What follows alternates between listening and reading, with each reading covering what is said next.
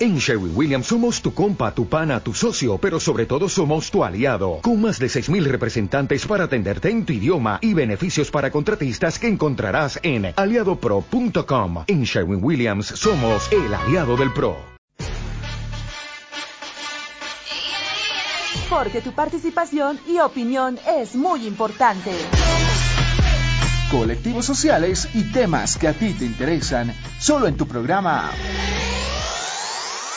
Votar es algo cool.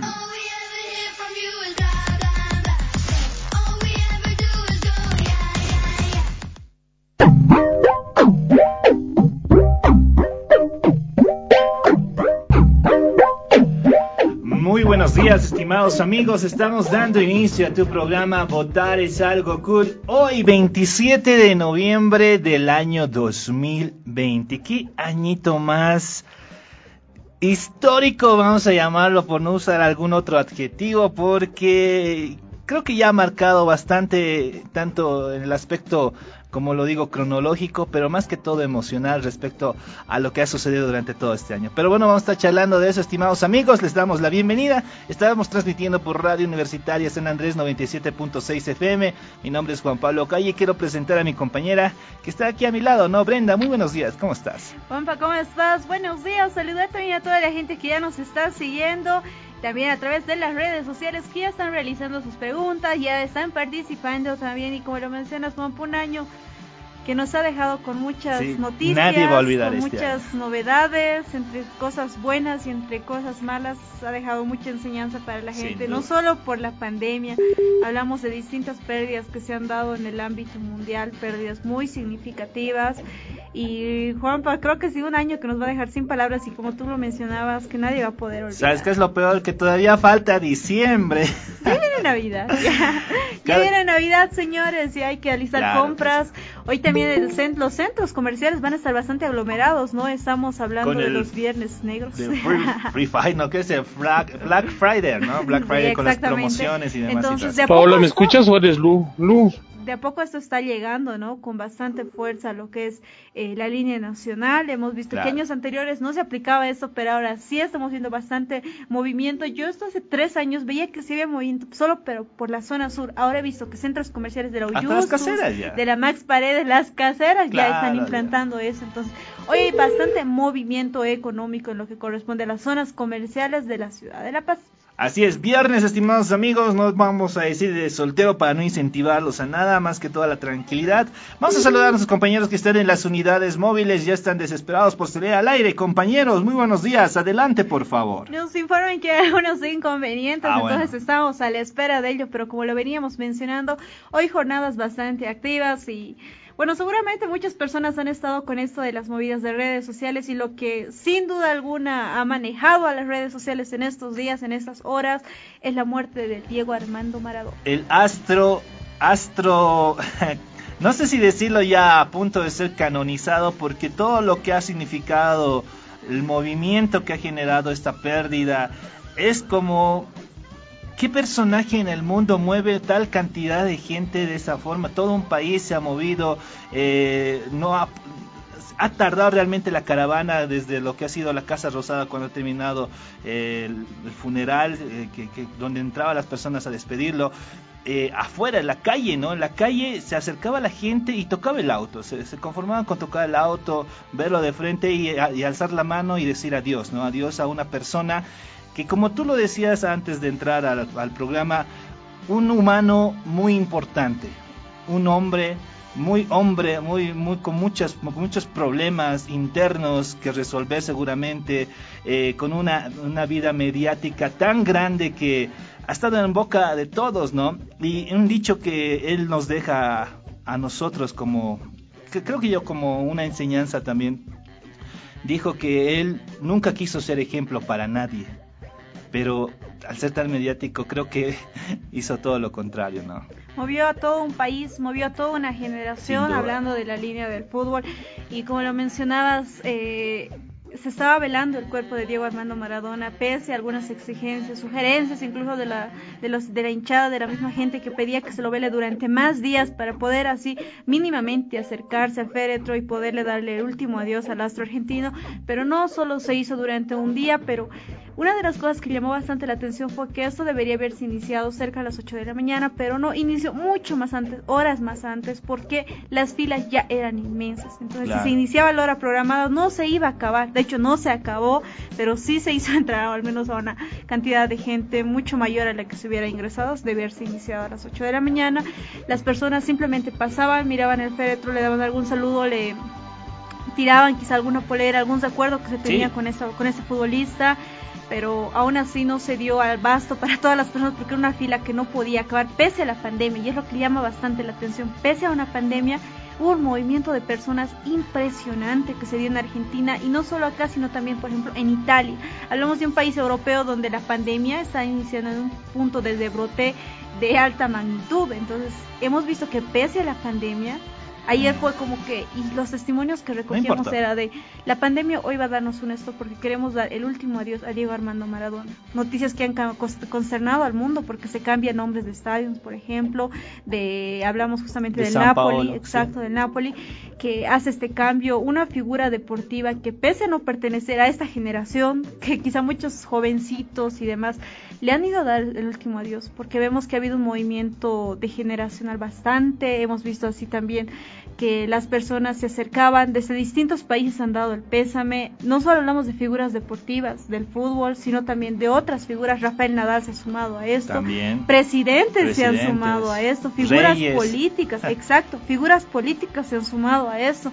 Iniciando acá en el país, en el ámbito nacional, pues el presidente Arce también daba mediante La misma asamblea ha hecho un homenaje, la Asamblea Legislativa Nacional, un homenaje a este personaje que también ha repercutido en Bolivia, ¿no? Respecto a lo que ha sido la defensa de la altura, eh, y, muchas otras situaciones. La misma amistad que tenía Diego Armando Maradona con el expresidente Evo Morales, fotografías que tú mencionas que ahora ya pasan, trascenden muchas cosas. Solo faltaría ahí que, a ver, había una fotografía para poner un poco en, gráfica donde estaba Eduardo, Eduardo digo, Diego Armando Maradona, estaba el, el presidente de Cuba Castro, estaba el expresidente también eh, Hugo, Chávez. y estaba Evo Morales, las cuatro personas.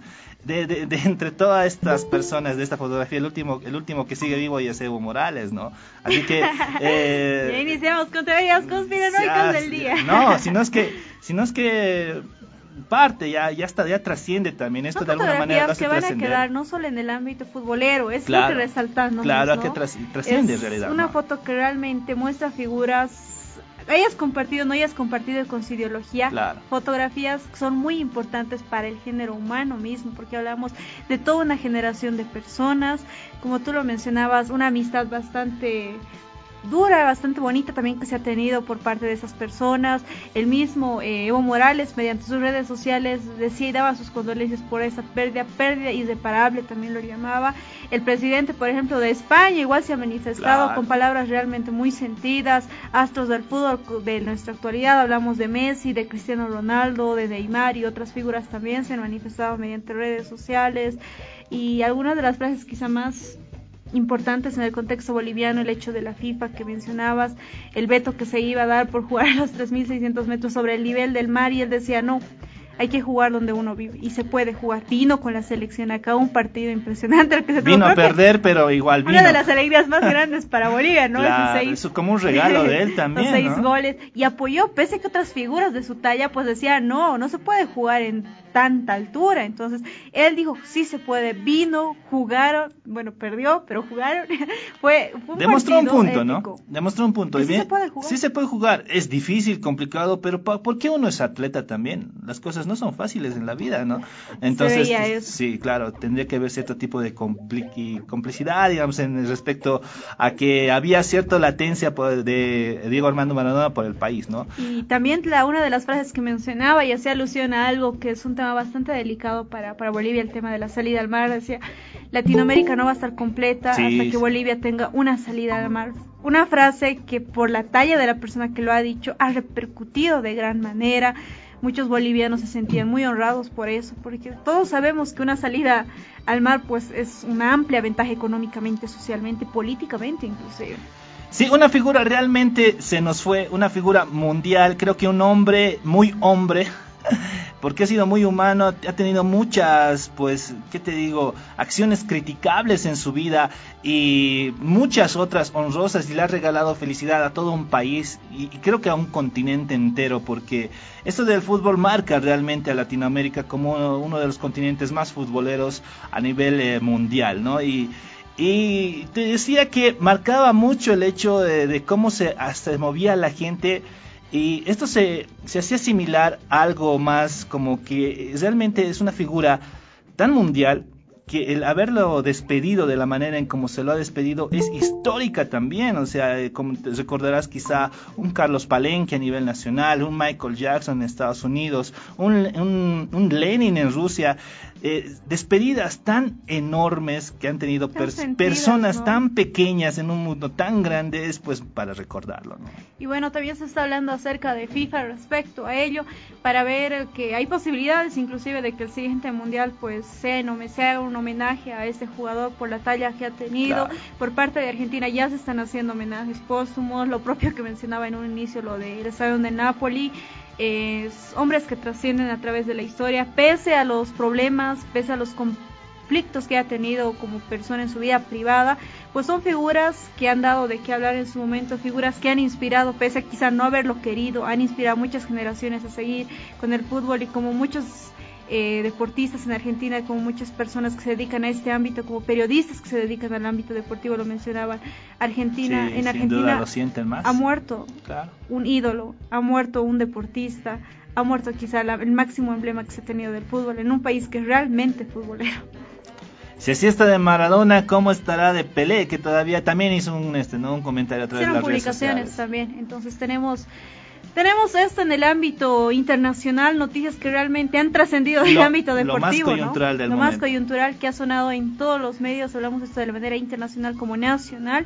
Así también en el ámbito ya es relacionándonos dentro de lo que compete acá a La Paz, bueno, vamos a... Bolivia, pues Juanpa, tú lo mencionabas, vivimos en el País de las Maravillas, hay ah, noticias. Así, bienvenidos a este sector, ya, no, al País de las Maravillas, denominado Bolivia. Vamos a abrir un sector denominado el País de las Maravillas, es un futuro proyecto. Quiero comentarte que a nivel informativo, pues hay nuevas postulaciones, precandidatos que se están auto, pues nombrando a sí mismos, más allá de que ellos quieran ser los candidatos a ciertas asignaturas, ya sea a la alcaldía, a la gobernación de pues de sus regiones. Eh, están habiendo muchos candidatos y uno de los más sonados en la ciudad de La Paz es la de Luis Larrea, ¿no? El presidente justamente del Colegio Médico que ha anunciado que va a ir, va a ir a la candidatura por la alcaldía, no sabemos si porque frente básicamente todos están así, así que Luis Larrea, uno de, las, los personajes que también ha mostrado trayectoria a lo largo de este problema del coronavirus, ¿no?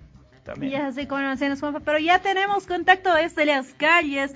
Rudy y Eduardo, ¿dónde se encuentran hoy, chicos? Saludarles, ¿cómo están? Denos un reporte de cómo se encuentra todavía el tránsito por donde se encuentran, porque también La Paz tiene sus conflictos en este tema. Muy buenos días, Brenda. Muy buenos días, Juan Pablo, Eduardo y a todo el equipo de Votar es algo cool. Nos encontramos en la Plaza Camacho, pero vamos a ir subiendo hacia eh, la Plaza Murillo, la, calle Comercio, porque está muy caótico aquí el centro paseño. Ah, está bloqueado, por cierto, tengan mucho cuidado. Si tienen cosas que hacer, tomen otros días, porque el centro paseño está bloqueado. Ese es el reporte desde aquí. Estaremos buscando la opinión de los jóvenes. No se lo pueden perder. Estamos en redes sociales, estamos en Facebook como Votar es algo cool. En en TikTok, en Instagram, en Twitter, así que ya saben, completamente invitados a que puedan unirse a nuestras redes sociales. Gracias Ruth, Eduardo, ¿dónde te encuentras hoy? Nos estabas anunciando que traías sorpresas, ¿con quiénes te encuentras? Hola Brenda, ¿cómo estás? Muy buenos días. Efectivamente estamos acá en el Prado. Teníamos que estar con el...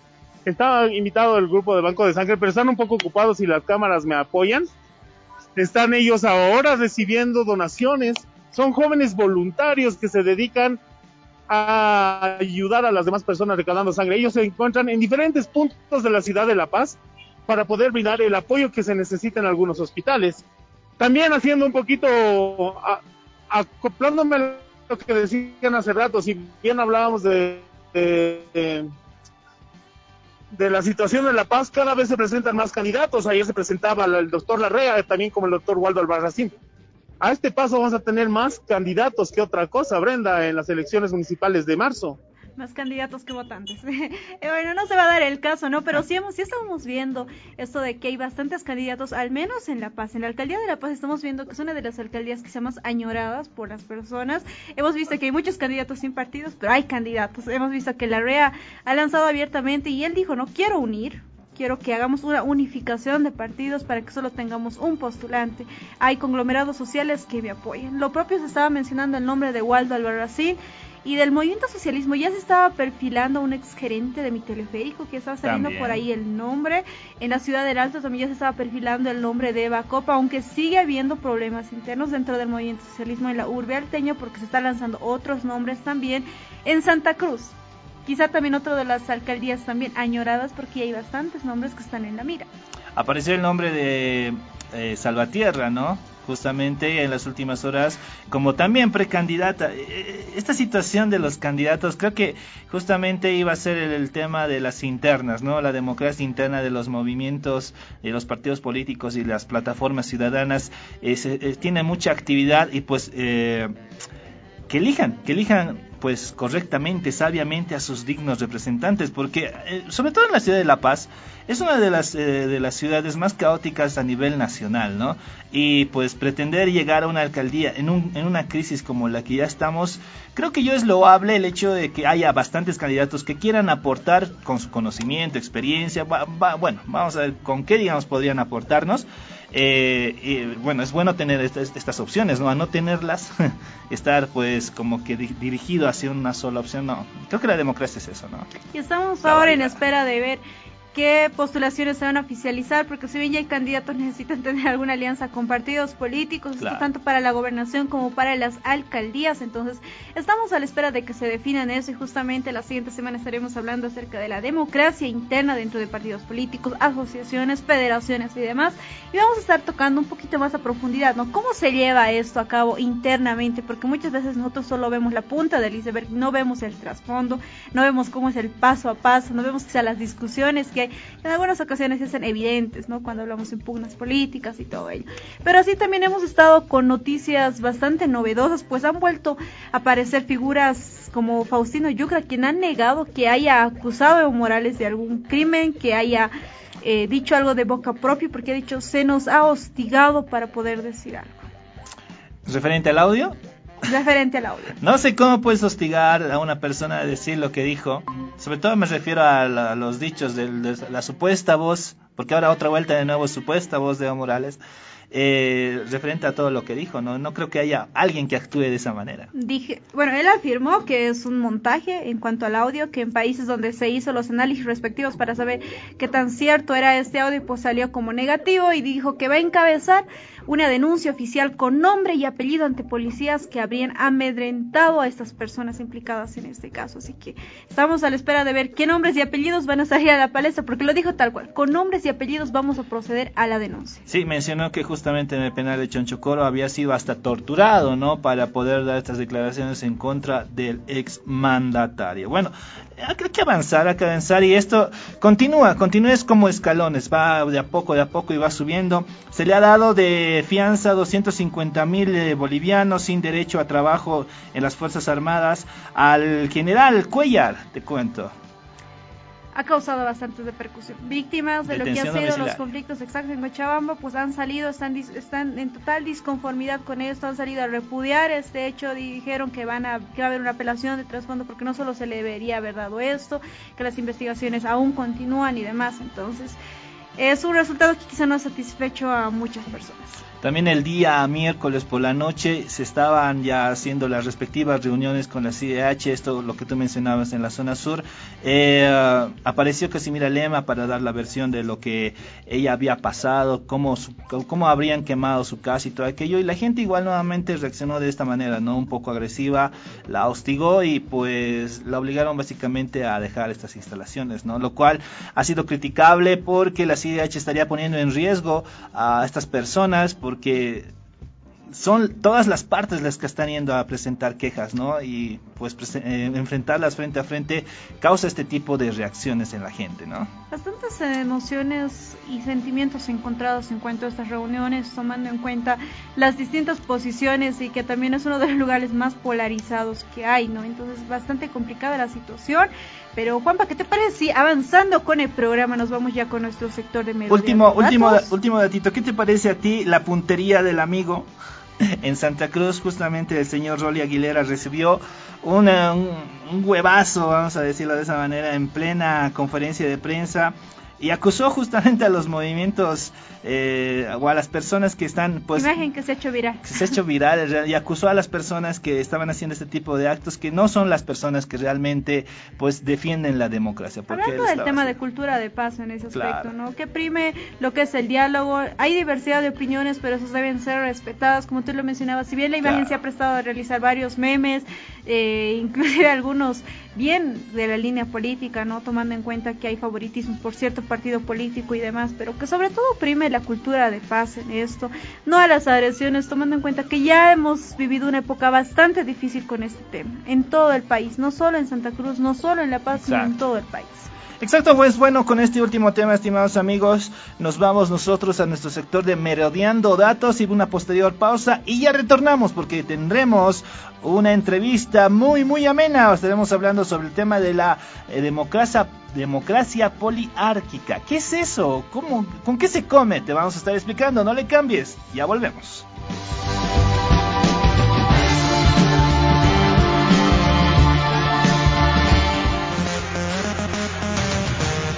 Merodeando datos.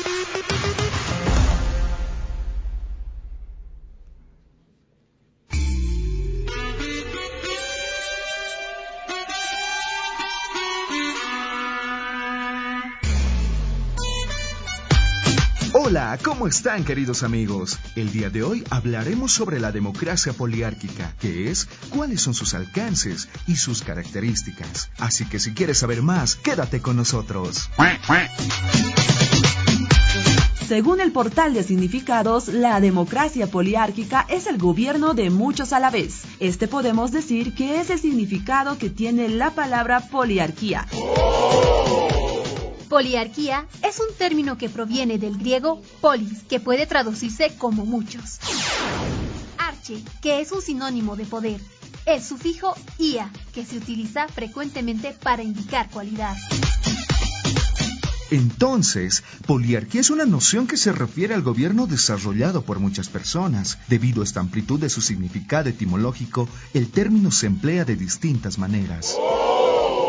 En su sentido más amplio, puede asociarse la poliarquía con la democracia. Este es el gobierno del pueblo, dado que el pueblo implica la totalidad de la gente, es decir, está formado por muchas personas. Si éste ejerce el gobierno, podría decirse que es una poliarquía. Embargo, como la democracia es representativa, el pueblo gobierna a través de sus representantes que son elegidos mediante las elecciones. Hay quienes sostienen que los regímenes democráticos actuales no constituyen en realidad una poliarquía. Esta misma corriente de pensamiento proclama que la poliarquía debe ser en realidad una forma de gobierno que permita reemplazar a la actual concepción de democracia, donde las autoridades forman una élite. Para quienes fomentan esta manera de entender la poliarquía, las decisiones sobre los temas públicos deben tomarse a partir del diálogo y no mediante la coerción ejercida por autoridades que están situadas por encima del pueblo. En definitiva, la poliarquía tiene un significado concreto a nivel teórico, que para muchos especialistas resulta imposible de llevar a la práctica. Por eso, puede considerarse como un ideal. Y las formas de gobierno más cercanas a la poliarquía son aquellas que permiten la participación activa del pueblo en la toma de decisiones, respetando los derechos de todos los ciudadanos y garantizando la libertad individual.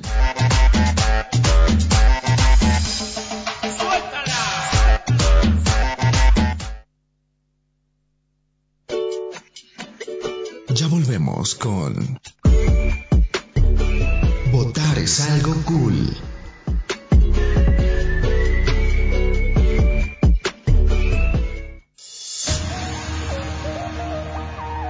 Continuamos con Votar es algo cool.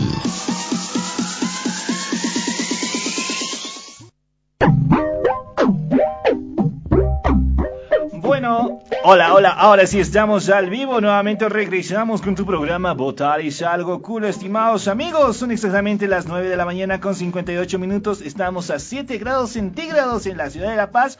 Eh, se espera que por estos días, según justamente el pronóstico de Senapi, eh, pueda ya existir lluvia, presencia de lluvia. Gracias, Señor. Te hemos bailado mucho para que pueda llover.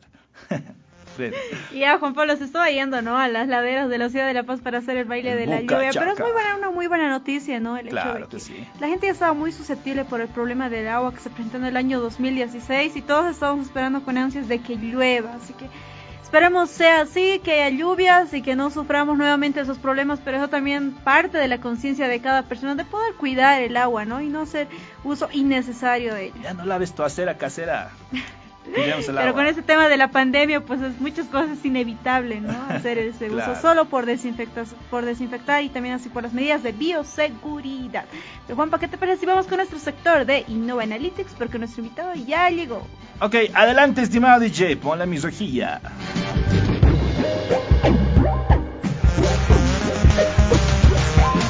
Innova Analytics.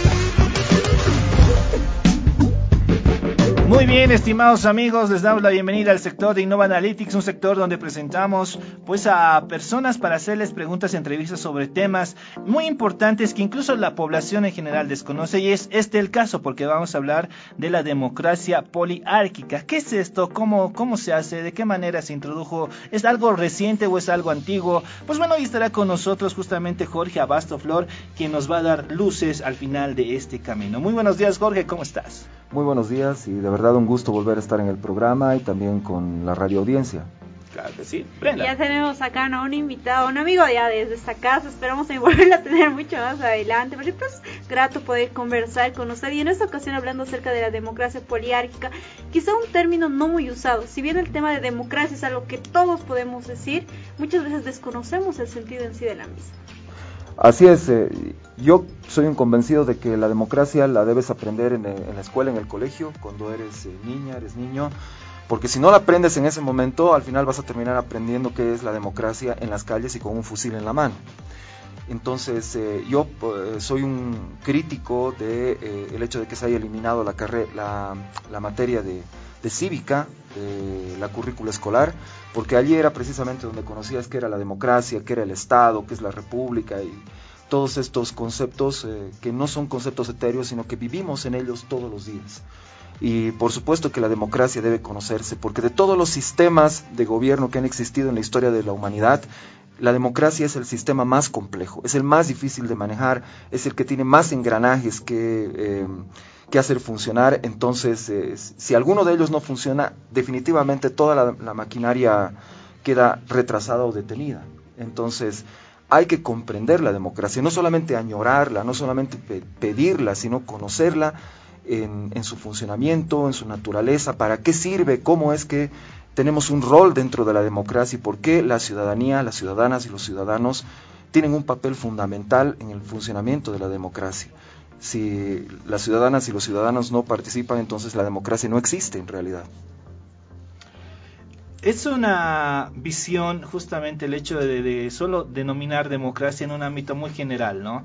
Pero hay muchos tipos de democracia y justamente esto que nos menciona eh, el, el, tema en realidad poliárquica, ¿qué, a qué hace referencia esto, no? ¿Cómo lo podemos entender? Bien, la, poliarquía es eh, un concepto desarrollado por un teórico de la ciencia política que es Robert Dahl. Y a él eh, lo que le interesaba era demostrar que dentro de la sociedad no existe solamente una élite, sino varias élites que eh, se van, van tomando turnos en la administración del poder. Y obviamente que la democracia juega un papel muy importante precisamente en, en esa maquinaria para la sustitución de las élites. Y por eso es que la poliarquía no puede estar disociada, dividida de otro concepto fundamental que es la circulación de las élites.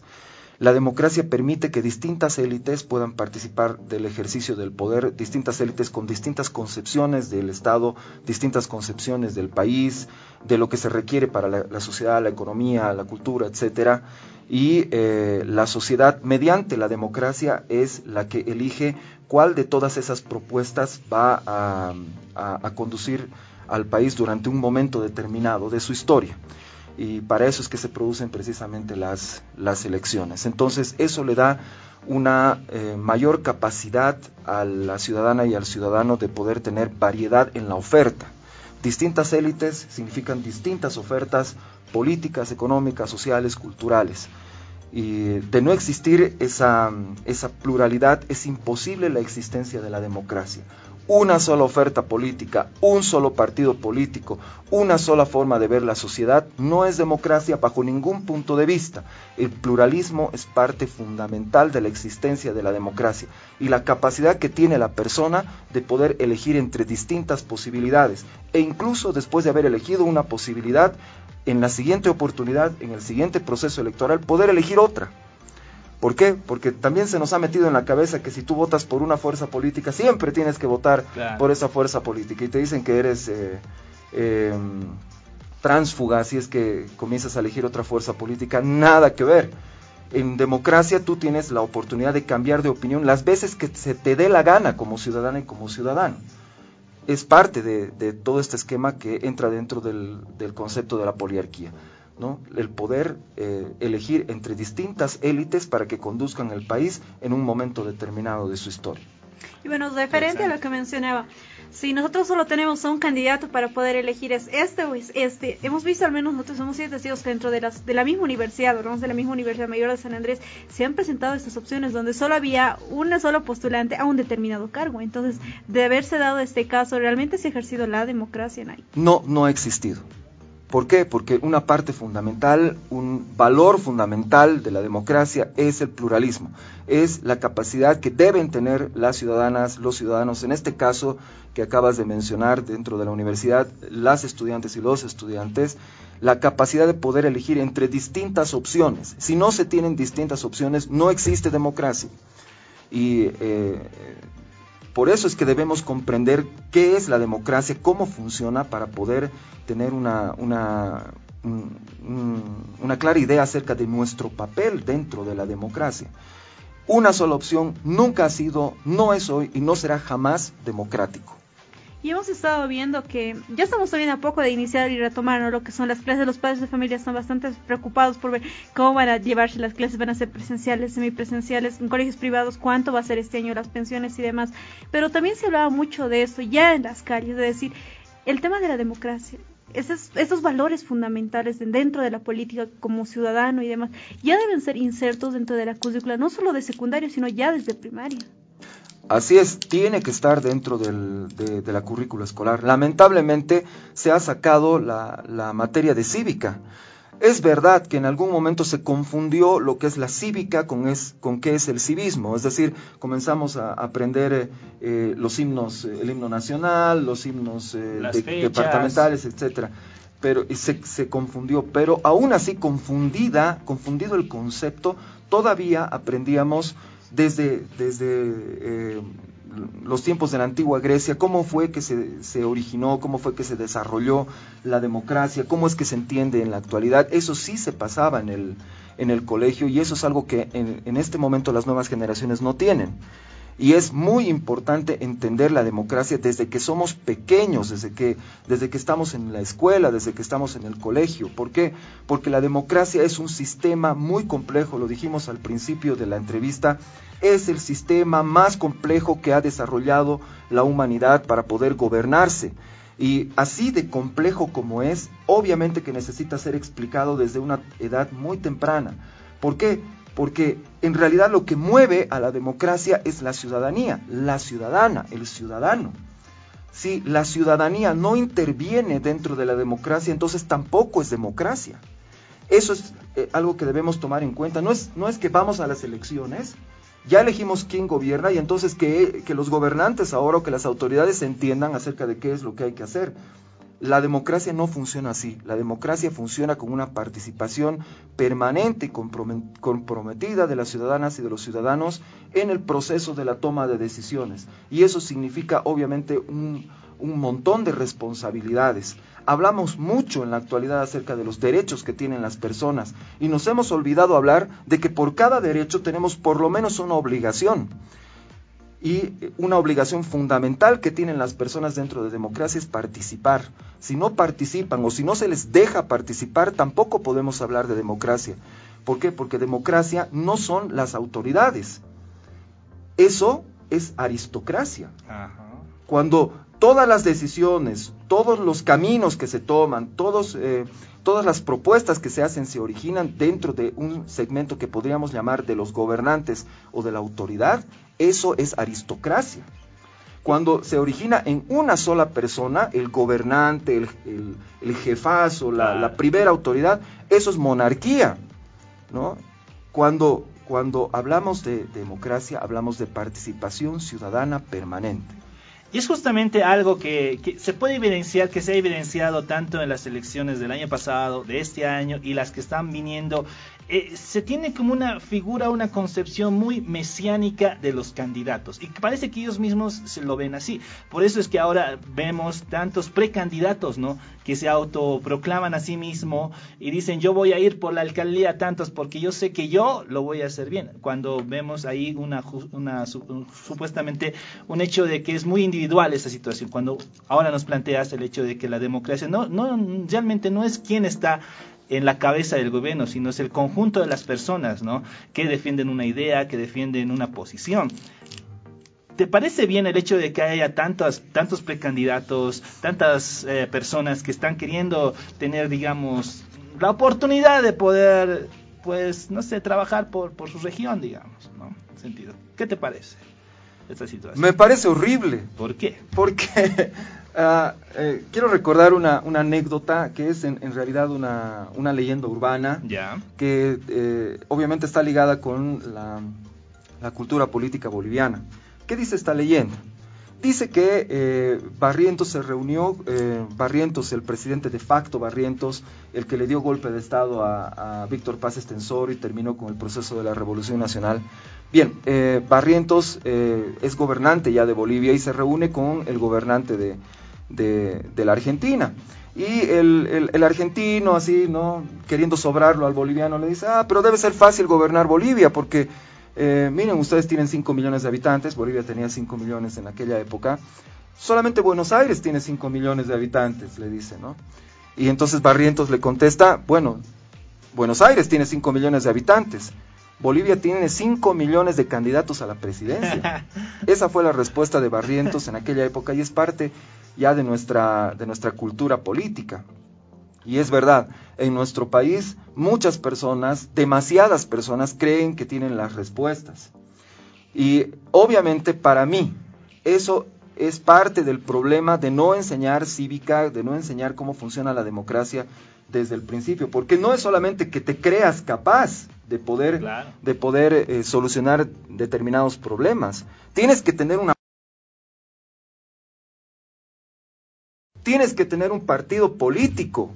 A pesar de que muchas personas siguen odiando la, idea de los, partidos políticos, una democracia en ninguna parte del mundo, en ningún momento ha funcionado sin partidos políticos.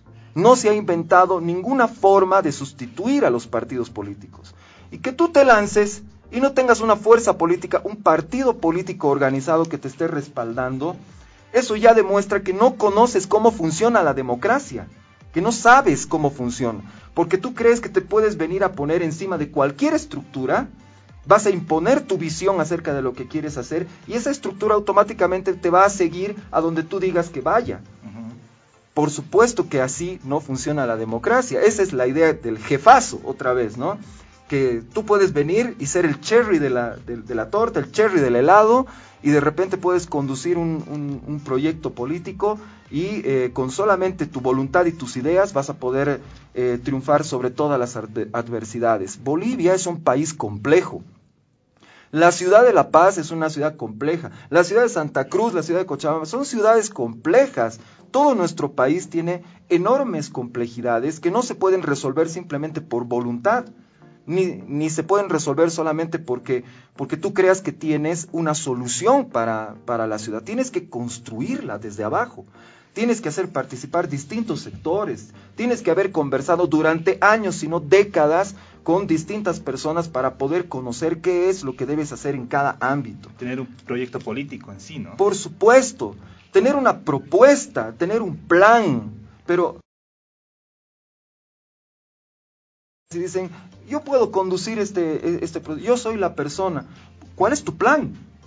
¿Cuál es tu propuesta? ¿Cuál es tu programa?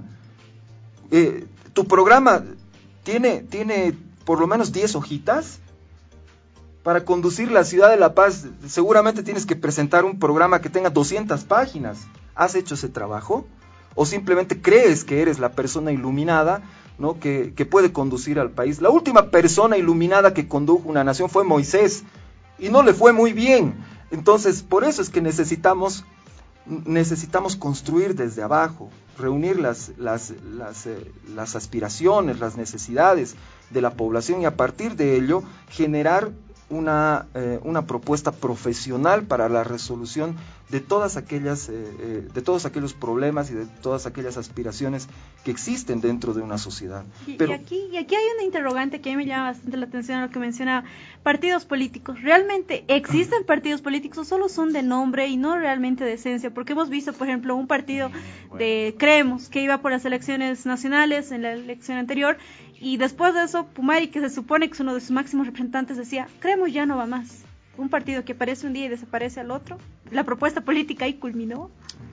Bueno, en realidad creemos en una alianza que estaba eh, fundada en, agrupaciones ciudadanas. Y las agrupaciones ciudadanas en su momento entraron dentro del, del esquema primero legal, después constitucional de nuestro, de nuestro país eh, como una forma de desmonopolizar la política dentro del territorio boliviano, de quitarle a los partidos políticos eh, esa predominancia que tenían dentro del, escenario tanto local como nacional.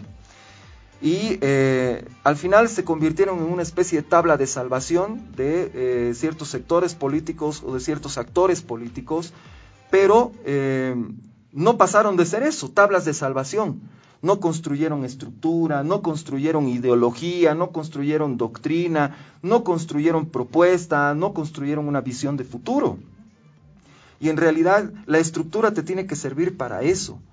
Si no sabes cuál es tu visión, hacia dónde quieres llegar, entonces lo que, lo que pasa es que con el correr del tiempo vas eh, asimilando propuestas de distintas personas o de distintos sectores y las, y las vas eh, eh, colando las vas colando, haces un collage de todas esas cosas que al final acaba siendo un Frankenstein y no una verdadera propuesta que surge de una, de una ideología. Eso es parte del trabajo de un partido político, el construir una visión, sobre esa visión construir una ideología, construir una doctrina, construir una estructura cosa que cuando pase la elección esa estructura siga funcionando y no se active solamente cuando quedan seis meses para las elecciones y ya no hay nada que hacer. Ya todas las fichas están jugadas, ya todas las cartas están mostradas y creo que la elección nacional que acaba de pasar es una muestra, fehaciente de que un partido político es mil veces más poderoso que una agrupación ciudadana, que una alianza, que lo que sea se ha como que confundido como eh, estos actores políticos se han visto a sí mismos como rockstars, ¿no? Del momento y pensaban que iban a llamar bastante más a gente, pero finalmente no pasó eso, ¿no? Las celebridades del momento, por gusto y por gana. Pero chicos, les comento que justamente tenemos intervención desde las calles. Eduardo está con nosotros desde las calles. Quizá tenga preguntas para nuestro invitado para poder conversar un poquito más respecto a este tema. Eduardo, te escuchamos. ¿Cómo están amigos de Votar es algo cool? Estamos en, en pleno centro paseño preguntándoles a los jóvenes el tema del día. Hola, ¿cómo estás? Buenos días. ¿Cuál es tu nombre?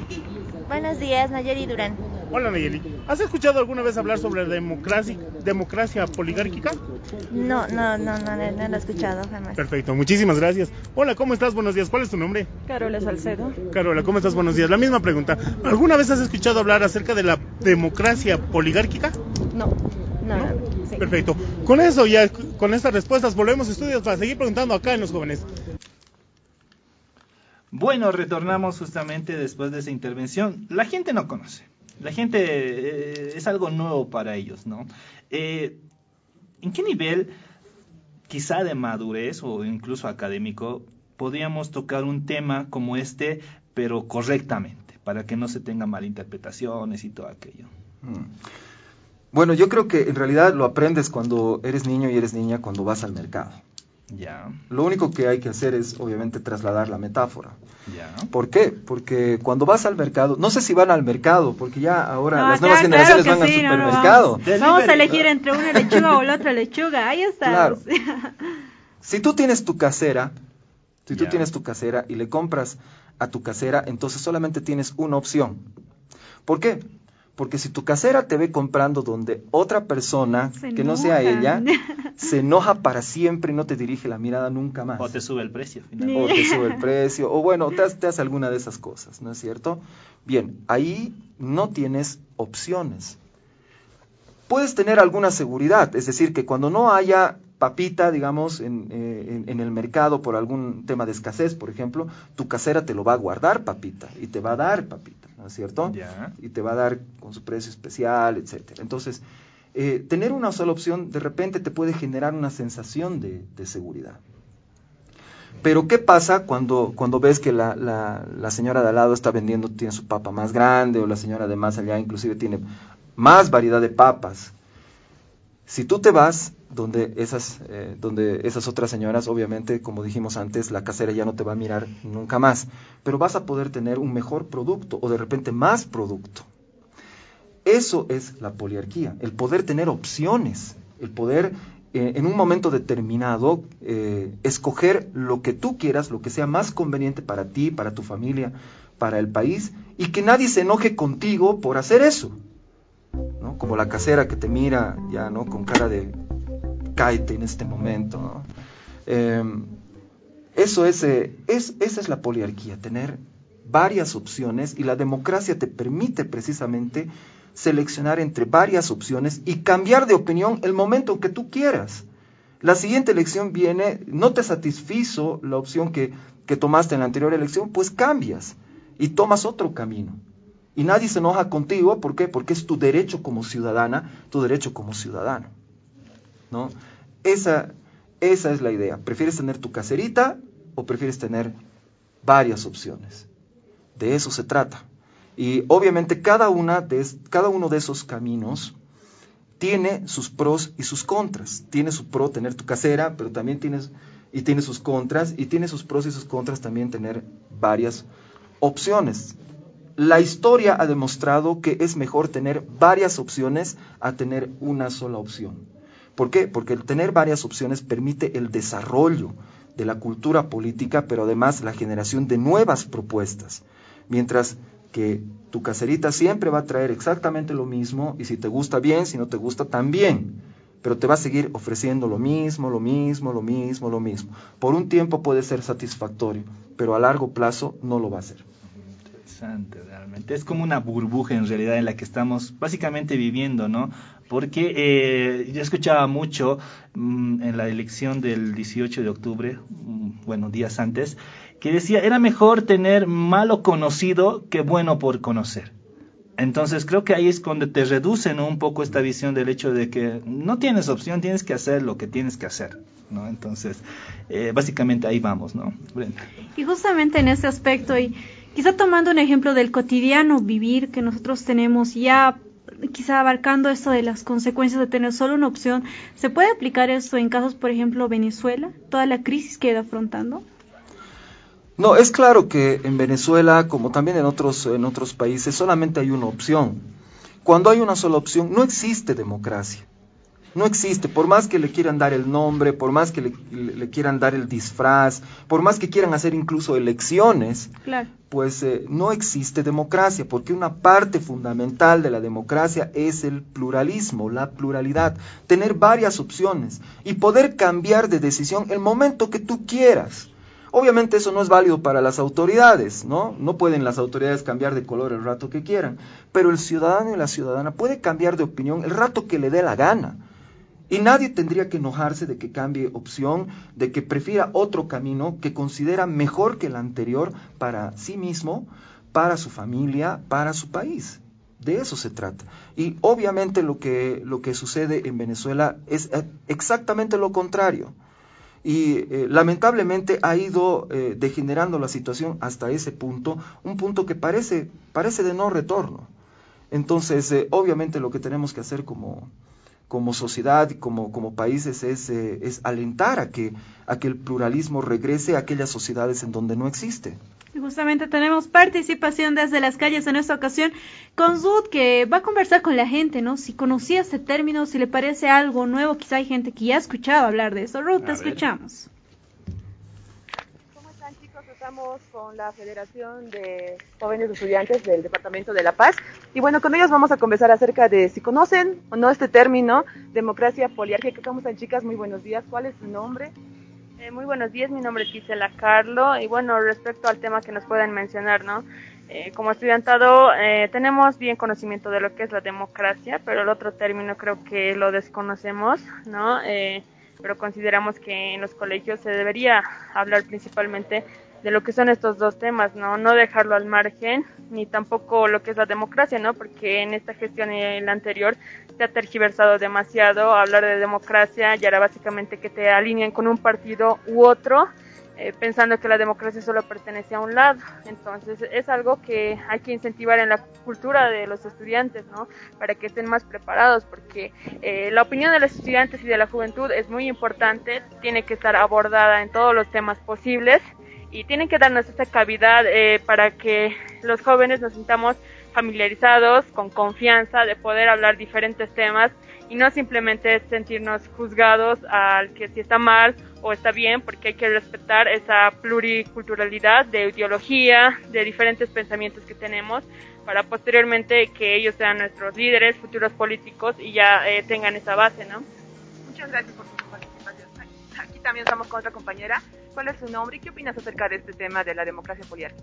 Eh, muy buenos días, mi nombre es Andrea. Bueno, la verdad yo desconozco del tema que me habló. Y bueno, sería bueno que las aulas se lleve más este tema para que no solamente unos lleven el conocimiento de la democracia, también sería bueno que todos los estudiantes sepan lo que es la democracia, porque tiempo atrás vimos la política que hubo, que decir democracia, como dijo mi compañera, era pintar un color político, ¿no? Que se amplíe más eso en las aulas educativas muchas gracias, muchas gracias chicas, que les vaya bien. Volvemos a estudio.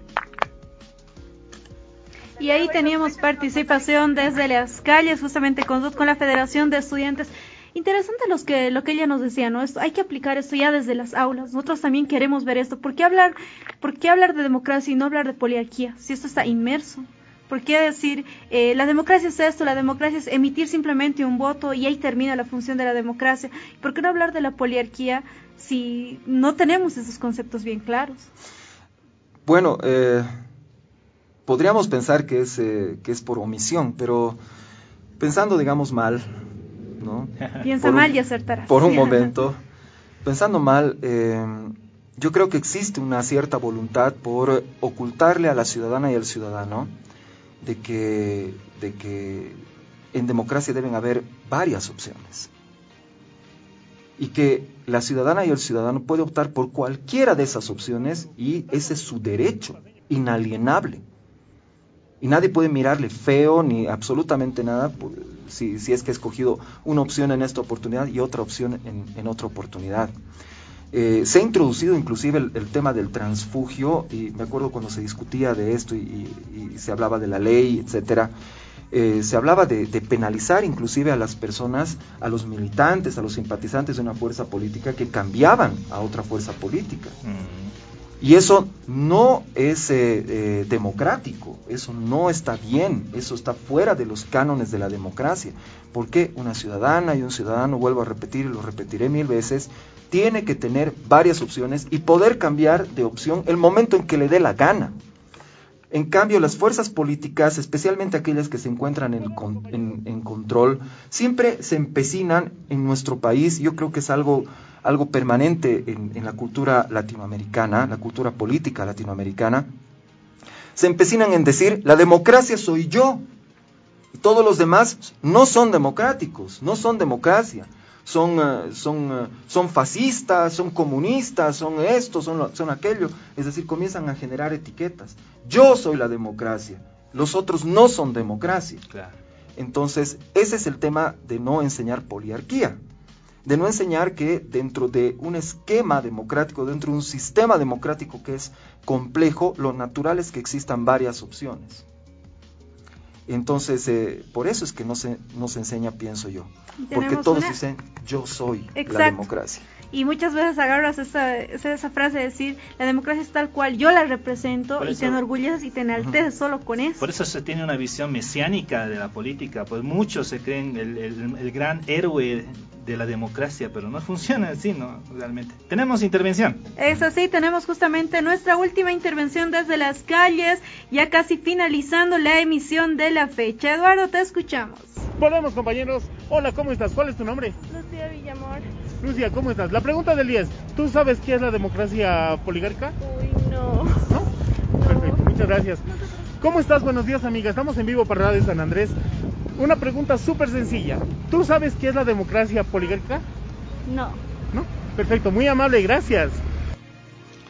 Justamente vamos a subir esta entrevista a nuestras redes sociales para que la gente también pueda escucharlo cuando tenga y conozca mucho más de lo que es la democracia poliárquica. Juanpa, llegamos al punto final de la emisión de hoy. Muy nutritivo. Sí, muy nutritivo realmente. Eh, voy a ser sincero, tampoco también desconocía el, término polial, qué, significará, cómo se come todo aquello, pero ahora con estas nuevas eh, iluminaciones realmente en, la base que nos da Jorge, pues eh, ya tenemos una convicción, una visión respecto a esto, una idea de, de, qué significa y cómo lo tenemos que aplicar, ¿no? Y pues te agradezco Jorge una vez más por habernos visitado.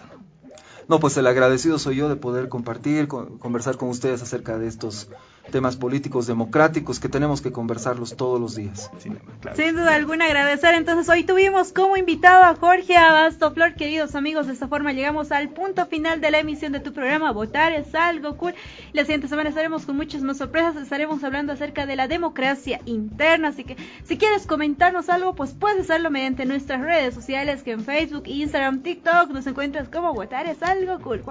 Así es, estimados amigos. Lamentablemente el tiempo es corto, ya lo habíamos dicho. Es viernes no se vaya de fiesta, está empezando a subir los casos de virus. Bueno, usted lo decide finalmente, pero mejor tranquilito en la casa viendo videitos, ¿no? Una sugerencia de tu programa Votar es algo cool. Nos vemos el próximo lunes a las 9 y media por la misma sintonía 97.6 Radio San Andrés. Chau, chau.